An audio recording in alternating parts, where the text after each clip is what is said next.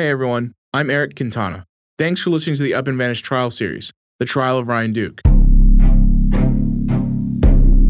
We've reached the culmination of the trial. The day has come where Ryan Duke's fate will be determined. Nina Innsted has been in the courtroom in Ocilla since the beginning and walks us through the final days of the trial. Here's Nina. On Thursday morning, we heard closing arguments, first from John and then Ashley Merchant, who made a case for Ryan's innocence on many of the charges he faced. They even mentioned Bo Dukes by name. Bo Dukes should be sitting in that chair, not Ryan. Um, Bo Dukes should be on trial for the murder of Tara Grinstead, not Ryan. Where was Bo Dukes in this trial?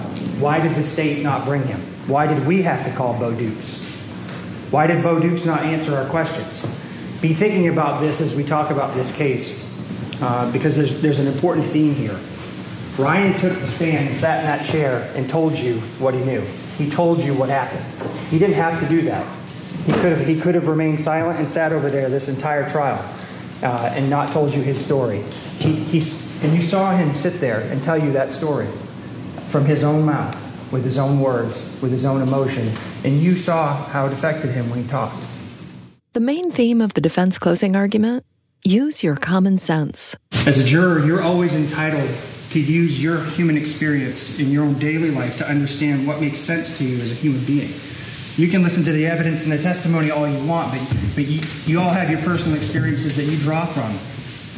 As we go through this evidence, just use your common sense. What is the most likely thing that happened based on what we know about the evidence? When Ashley takes over, she gets into the technical stuff, the law itself. She's leaving the jury with some questions, reminding the jury that the state must answer every question in this case. The state has the burden. She even wrote a list of questions on a whiteboard and placed it in front of the jury box.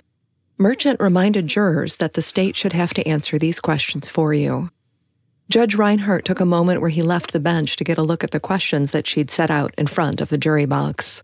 The judge is going to tell you that the state has the burden to prove beyond a reasonable doubt that Ryan committed this crime in the manner that they have charged in this indictment. He's also going to tell you that the state has the burden to disprove our defense in this case. So not only do they have the burden to prove what they say happened, they also have to disprove what we said happened. And that's very important. For the prosecution, we have Brad Rigby with JD Hart running an audiovisual setup for him. Rigby is animated, and at times, as his voice booms through the courtroom, he resembles an old time preacher gesturing as he calls on the jury to seek the truth. You, he says, are truth seekers. There's only one verdict in this case that speaks the truth. And that verdict is for you to find this defendant in that chair guilty of being a murderer. That's the verdict that speaks the truth. And you let your verdict shine as bright as the fire they burned her with. He plays parts of Ryan's confession for the jury and holds up Tara's jacket. And when he does, you are reminded of how small she was, how vulnerable Tara Grinstead was on that October night in 2005. Rigby reminds the jury how Ryan Duke held up his arms in a demonstration of carrying Tara's body toward the burn pile in the pecan orchard, and that image of Ryan is frozen on the screen before the jury as his closing statement winds down. With some direction from the judge, the jury is sent to deliberate. They have six counts to consider, and the fate of Ryan Duke is in their hands. After spending the afternoon deliberating behind closed doors at 5 o'clock on Thursday, they meet briefly with the judge and decide to call it a night. They will resume their deliberations on Friday morning. It's lunchtime on Friday when the jury returns. There is a scurry of activity in the courtroom as both sides wait with bated breath for their decision. All right, um, Mr. Foreman, I understand from the bailiff the jury has reached its verdict in this case. Is that correct? Is your verdict in writing, signed, and dated by you as foreperson? Yes, sir, it is. Please deliver that to the bailiff. All right, the verdict appears to be in proper form. Ms. Ross, I'll ask that you publish the verdict. In the Superior Court of Irwin County, Georgia, in the Indictment 2017 CR 027, the state of Georgia versus Ryan Alexander Duke, with a jury finding the defendant count one, malice murder, not guilty. Count two, felony murder, not guilty. Count three, felony murder, not guilty. Count four, aggravated assault, not guilty. Count five, burglary, not guilty. Count six, concealing death of another, guilty. It is signed uh, this day, May 20th, 2022, by, and signed by the foreperson. The verdict arrives quickly. There are gasps and tears from both sides of the courtroom. And nearly as quickly as it's read, it's over. Tara's family is tearful, as are Ryan's loved ones. There is sadness, but also a palpable relief. The trial is over, and Ryan Duke, he will not be held accountable for Tara's murder, only for destroying her body in the orchard all those years ago. With the verdict read, the prosecution asks that sentencing take place on Monday, which will give Tara's friends, family, and loved ones a chance to write their victim impact statements. Outside on the lawn of the Irwin County Courthouse, there are rows of cameras and news people ready to hear from the defense and Ryan's family. But they won't hear from Ryan. He will remain in custody through the weekend. I see genuine smiles from Ryan's brother and his defense team. It's no secret that they are pleased with this outcome. This was a very hard case. Um, it, it's hard to listen anytime you lose a member of the community, especially a beloved member of the community. It's very hard to listen to that evidence and to fairly decide this. But we think that the jury they got it right, and we're very, very happy with the result. We believe in Ryan, and we've believed in him this entire time, and we're so, so pleased that the jury listened and gave it everything that they did. So Monday we'll have a sentencing hearing. Ryan's facing a possibility of up to 10 years in prison. He's already served five years. He's been in custody this entire time. So he'll get credit for all of that time, and the judge can give him anywhere between one years and 10 years in custody. But Monday is really about the Grinsteads and letting them letting them speak and letting them be heard, and that's what it's really about on Monday. Did Ryan say anything to you after he came down? We saw him emotional. What did he tell you guys before he left? He was very emotional. He said thank you um, many, many times, just kept saying thank you. And he felt like the jury heard him and it's something that's been weighing on his mind for a very long time. Um, I asked him if he wanted to speak on Monday, and he said Monday is about the Grinsteads. Monday is for the Grinsteads to to speak, and he wants it to be focused on them we really think that the community can start to heal now. Um, they have heard, they have heard from Ryan what happened. Um, they know that the person who actually committed this crime is in prison. While he may not be in prison for committing the crime that he committed, he still is in prison, and I think that that gives them some amount of closure. It, justice is never perfect, so while he may not be paying the price for the crime that he committed, he is definitely being punished, and so um, so that hopefully will give the, the community some amount of closure. And you were arm in arm with him as that verdict came in. Yeah. Take through that moment. Yeah, uh, it's it's hard to describe. You know, it's um, you know, it's like you're skydiving and you're about to jump out of the plane. You know, and, and it's like, oh, I know it's about to happen. You know, um, and then it did, and um, you know, I could feel. Uh, I had my my hand on his shoulder as it was read, and I could feel the tension sort of flow out of him. Um, you know, as the as the not guilty verdicts were read. Um, so it was it had a um, a very clear you know physical impact. Um, I, I could I could feel uh, the tension leave him as it was read. And his first words? What's that? His first words to you? Gosh. Thank I don't know. Yeah, thank you. Yeah, I think we got back to the room back there. He didn't really, we didn't say much when we were, you know, out in the courtroom. But yeah, he was, he was overcome with, um, I think, gratitude and, and relief once we got back there. Brad Rigby skips the press conference, leaving J.D. Hart and District Attorney Bryce Johnson to make a statement and field questions from reporters. Can you share anything right, anything at the moment about um, how the Grinstead family is doing? I, I don't think that'd be appropriate to talk about that. I, I think uh, Monday morning at 9:30 they'll have an opportunity to address the court. Um, and, and, they'll be able to talk about how this crime's affected their lives, um, and and that'll be you know that'll be their opportunity to have their say. So I'll, I'll let them handle that. They aren't happy with the outcome and remind the public that the jurors have spoken. They also address whether or not Bo Dukes will be charged in this case. Um, so, just as we've said, he still has pending charges in Ben Hill County, um, and we intend to go forward on those as soon as we can get them into a courtroom. Is murder potentially on the table? We don't anticipate any further charges to be filed in this case in Irwin County. We think the uh, uh, the evidence showed Mr. Duke is the killer. I don't believe in, in good conscience we could go forward with a murder prosecution of Mr. Dukes in Irwin County because, other than Ryan Duke's self serving statement that he gave this week in court, I don't believe there's any evidence to, to prove that Mr. Dukes killed it. So we don't in, kill, uh, killed Miss Grinstead. So uh, we don't have any any intention of seeking uh, a grand jury indictment in this case.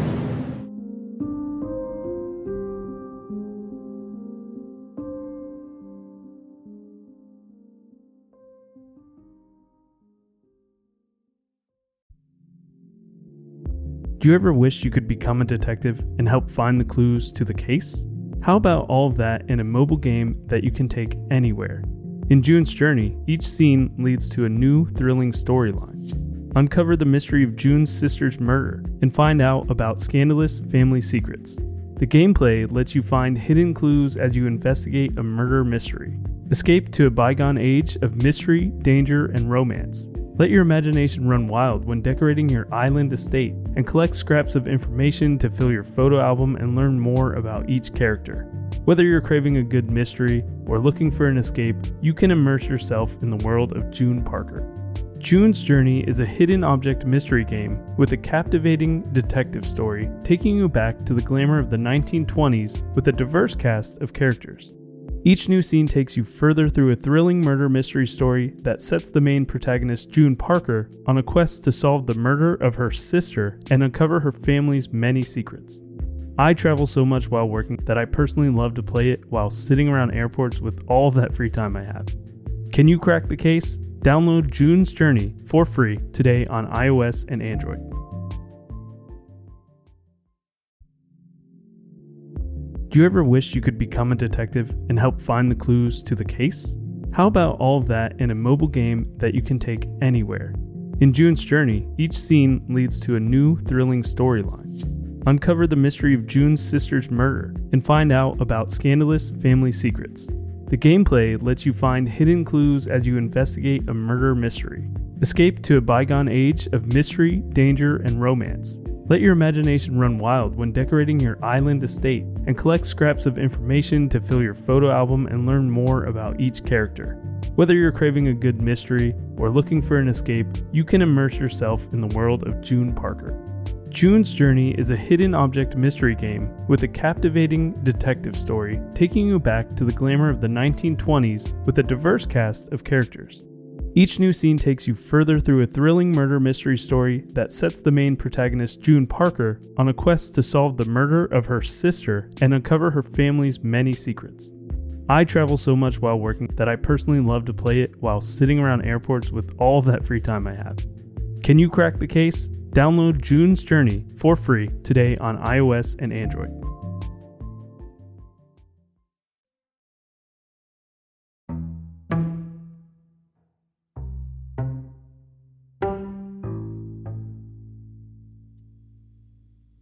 While Ryan will spend the weekend in custody, his family is cautiously optimistic about the future. The judge could throw the whole thing out and release Ryan Duke with time served. Or Judge Reinhardt could sentence him to a full 10 years in prison, the maximum allowable for concealing the death of another. Remember, this is the only charge he's been found guilty of. On Monday, court starts at 9:30 with comments from the defense and the prosecution. One is trying for a lighter sentence, the other is hoping the judge goes all in on Ryan Duke. But before his honor will make his ruling, there are victim impact statements to get through. First is Tara's stepmom, Connie Grinstead. She reads from a prepared statement. Her husband, Tara's father, Billy Grinstead, looks on from the gallery. October 2005 was one of the most painful journeys that I think any family could ever be faced with. There are words that are seared in our memories forever missing, disappeared, vanished, and murdered. For over 11 years, we went to bed every night wondering where Tara was, and we woke up every morning with the same question Where is she? Tara was reduced from a vibrant, successful, hardworking young woman filled with hopes and dreams. She was reduced to just a few bones and teeth. There was barely enough left of her to even fill a manila envelope. Then, after she was murdered, load after load of wood was put on her as they burned her lifeless body. They tried to make sure there would be nothing left of her.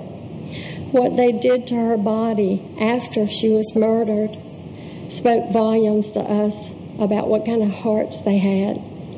And then, even weeks after she was murdered and her body had been burned, they laughed about it at a party.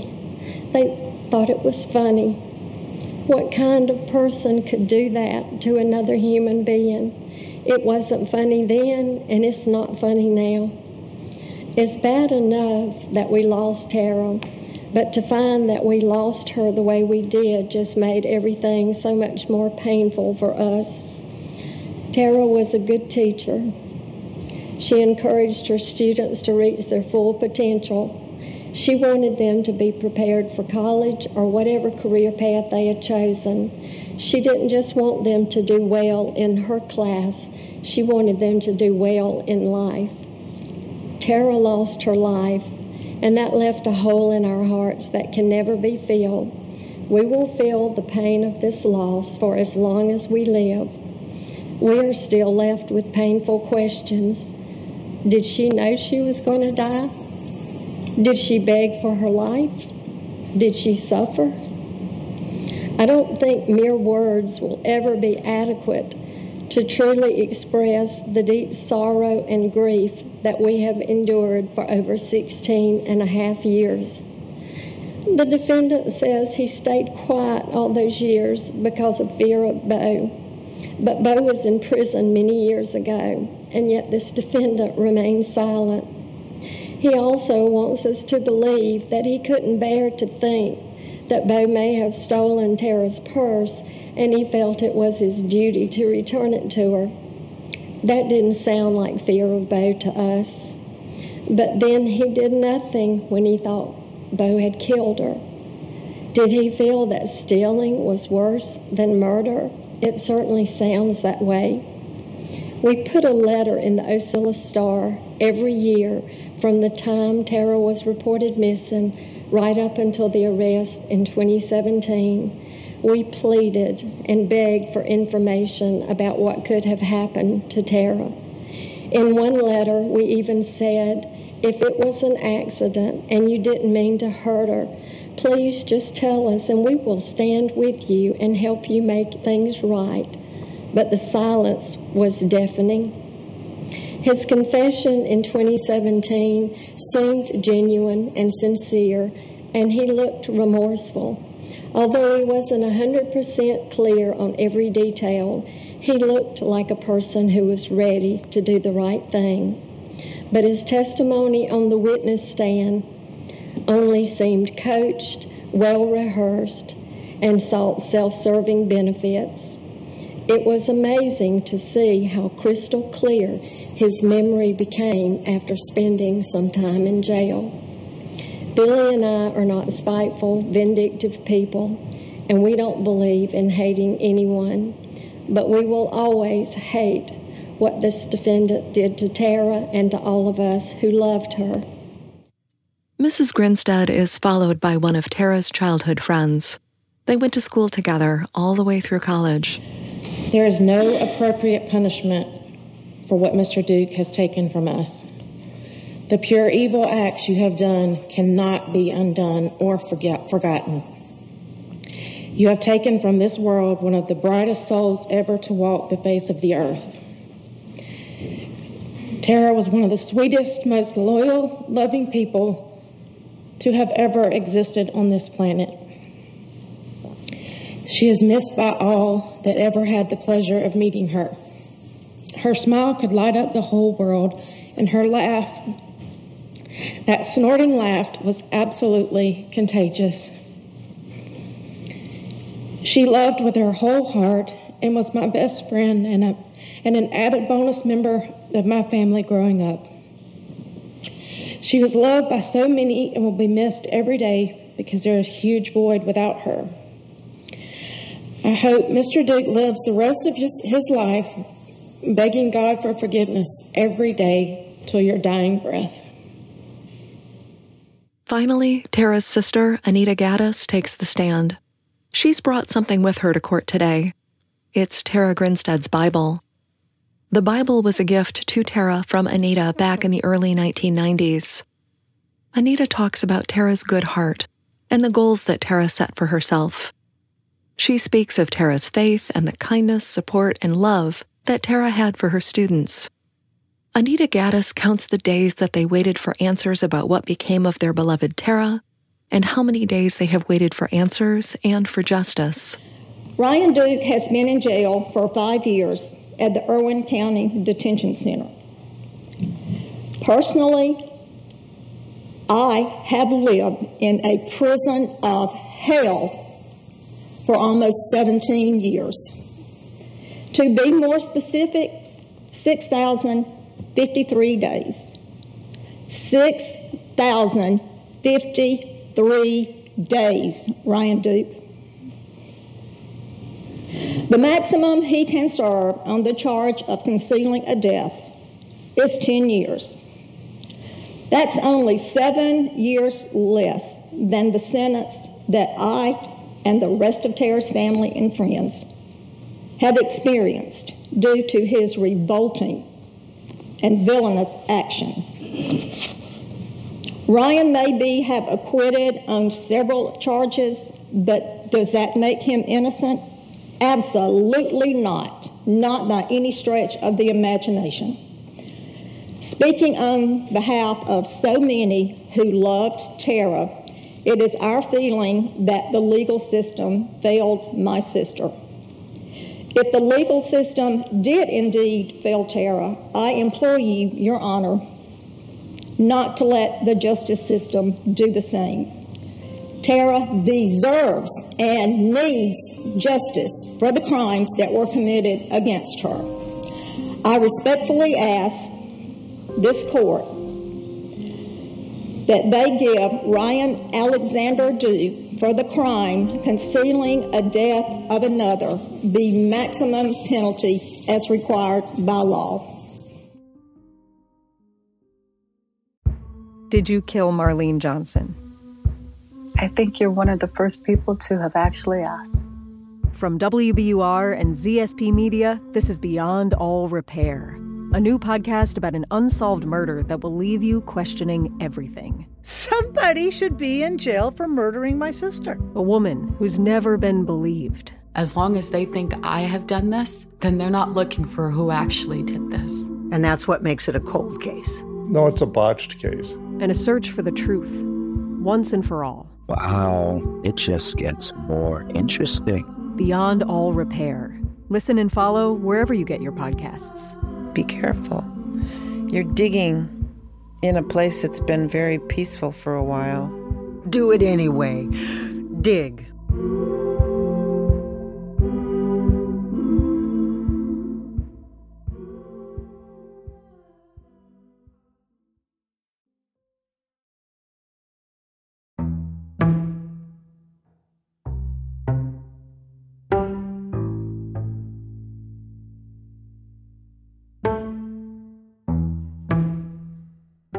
With the impact statements done, the courtroom is silent. All eyes focus on Judge Reinhardt, who has words for Ryan Duke before handing down his sentence. Compared to what you were acquitted on, Mr. Duke, this charge of concealing the death of another is minimal, no question about it. You had a great defense in the case. And that is what it is. And you should be punished accordingly, not for murder, not for burglary, not for aggravated assault, because that's the way the system works. And the community, you, the family, everybody has to live with that because we live in this country. That's the way our system works.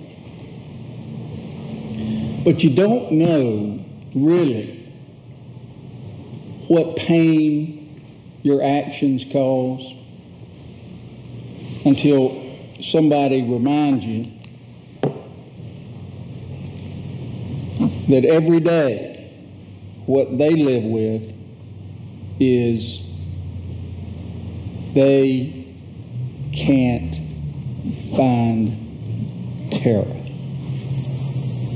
Every day they couldn't find Tara. And it is true that despite whatever your selfish feelings were for not coming forward, you had the power to stop that pain for years and years. I agree. I, I, I think your testimony was remorseful. Every statement that I heard you make seemed very remorseful. And you should be remorseful. And it won't ever leave you, I'm sure, what you've been through. But it won't ever leave those people either until the day they die. Until the day they die. And they didn't do anything but love her. That's all they did. Was love their friend, love their stepdaughter. That's all they did. Their sister. And uh, that cannot be minimized or forgotten. You know, whether whether the system works for some, doesn't work for some, it works for everybody. It doesn't get the the system doesn't guarantee any result. The system seeks justice every day. And those jurors worked hard on your case, and I they decided what was justice. And that's what it is in this case. And it's up to me to impose an appropriate sentence. And that sentence is 10 years to serve in the state penitentiary. You're right. The parole board may pardon him out today. Maybe that's the case. But that's the sentence of the court. Reinhardt did sentence Ryan Duke to the maximum for his role in the aftermath of Tara's murder, it's a symbolic gesture. Ryan Duke has already served more than five years behind bars. According to Phil Holloway, people usually serve about 18 to 24 months for something like this. And with his good behavior in prison, it's possible that Ryan Dukes will become a free man in the weeks or months ahead. And joining me for the last time in this uh, edition of the Up and Vanished trial series, Nina Innsted. Nina, how's it going? Eric, it's going well. Thank you. So you were there in uh, the courtroom as the verdict was was reached, as the verdict was was announced. Uh, what was the, the the feel inside the courtroom in that moment? When the judge announced that the jury was coming back in and they had a verdict, there was this mass scramble because everybody wanted to be there and everyone scrambled to get into their seats and, and get ready. And then a silence descended over the courtroom. And everyone, it was like the courtroom was holding its breath. And the verdict itself was so quick. It just seemed like it should have taken longer. And then it was over. And there were reactions from both sides of the courtroom, from Tara's family and from Ryan's family.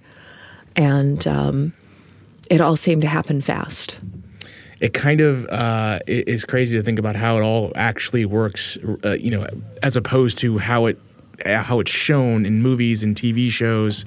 How there's this drama that kind of builds up, and and really it's just kind of a matter of fact that this thing these things are happening. It's not so much it's the drama doesn't really build like you would think, and or like it's presented in a TV show. Right, and being a witness in the courtroom one of the things I noticed is that in talking to people in the discussion groups and on the discussion boards, they're seeing the trial from the front of the courtroom.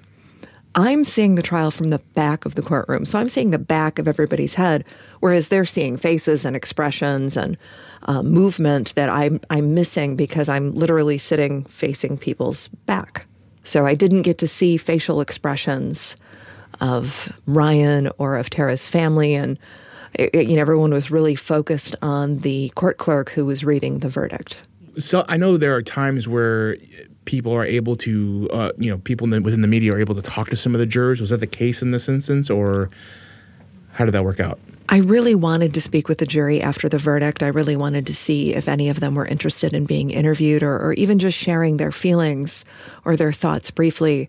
However, Judge Reinhardt had it set up that the jury was literally bussed in and bussed out every day. So when the verdict was read, within 10 minutes, the jury was exiting the courtroom and going to the bus, which would take them to their vehicles. So unfortunately, I could not connect with any of them. I know there was uh, some discussion about uh, sentencing right away, and then the prosecution wanted to give some time for um, the, the, the the family, Tara's family, to be able to make a, uh, a witness impact statement. Um, after kind of everything was settled, what was kind of the feel as everyone's kind of leaving the courtroom, or what would that feel like uh, after the fact? As everyone was leaving the courtroom, it was kind of a crush. Everybody wanted to get outside, and the press was waiting, so that was a little chaotic. There was literally a row of half a dozen cameras set up from different news agencies wanting to do interviews, wanting to get footage, wanting to talk with the players that were involved in the case. Obviously, Tara's family and loved ones were not interested in being interviewed, so they were represented by the prosecution. And in that instance, it was J.D. Hart and the district attorney. Uh, was there any opportunity to talk with any any of them individually or, or anything like that? Was there an opportunity to kind of, or really anyone that was there throughout the trial uh, that was able to talk? I spoke with Ryan's brother before the verdict came in. We did not know the verdict was going to come in as, as soon as it did on Friday. And I asked him if uh, he wanted to be, or if he was okay with being interviewed. And he was kind of funny. He said, About what? Um, but then in the excitement after the verdict came out, it, it, just didn't work out. I, I ended up interviewing Payne immediately following the verdict. We went to his vehicle and had a little chat. And you can catch that one on Tenderfoot Plus. Uh, don't forget to sign up. Uh, now that this process is kind of finished, now that the trial is over, we, we, we know the verdict. We know he's been sentenced to uh, the maximum, which was 10 years. Um, in all likelihood, he's not going to serve much time, given that he's already served five. Uh, now that it's all kind of said and done, what what are your thoughts on on on everything now that it's wrapped up? So in the sentencing, I feel like the judge did what he could to send a message to the community and to send a message to Tara's family that he heard their victim impact statements. The judge sentenced him to the maximum time available for the charge, which is 10 years. I reached out to Phil Holloway and said, Hey, you know, how much time is he going to serve? Is he going to be paroled? you know, help me out here with Georgia statutes and um, sentencing and, and whatnot. And he said for a crime like this, someone would usually serve like 20 to 24 months. And as we know, Ryan's already served more than five years behind bars. So he's going to be processed through the parole system more than likely in the coming weeks or months. Even though the judge gave him the maximum, we may see Ryan released this summer. I think it was really hard for Tara's family to, they really put themselves out there and they've really been vulnerable for the last 17 years. And I think that the sentencing was, the sentencing and the, the victim impact statement, they finally got to say their piece and say what they were thinking and what they were feeling. And I think making themselves vulnerable like that is is difficult. It's hard to be vulnerable. And they loved Tara dearly um, she was their daughter, she was their sister, she was their friend. And I think it was very hard for them to sit through the trial and hear her life dissected and see her home and her things. And for me, my heart just breaks for them. They, they've been through so much and they still don't have answers. And I think everyone understands how hard that is for them to not know. And we may never know certainly powerful moments while they while the family members were on the witness stand, and you know you saw how it kind of impacted everything. They certainly pleaded for the maximum sen- sentencing, um, and it just leads you to think, you know, Ryan Duke, his time in jail has that been enough for to to say that, it, that justice has been done. If I were Tara's family, or if Tara was my daughter or my sister, no. Five years is not enough time for burning her remains and leaving them with no grave to cry at, no memorial. Five years is not enough time for them they they want him to be in jail forever and I understand it. They want someone to pay for what happened to Tara. Unfortunately, the justice system in Georgia is not going to give them what they need.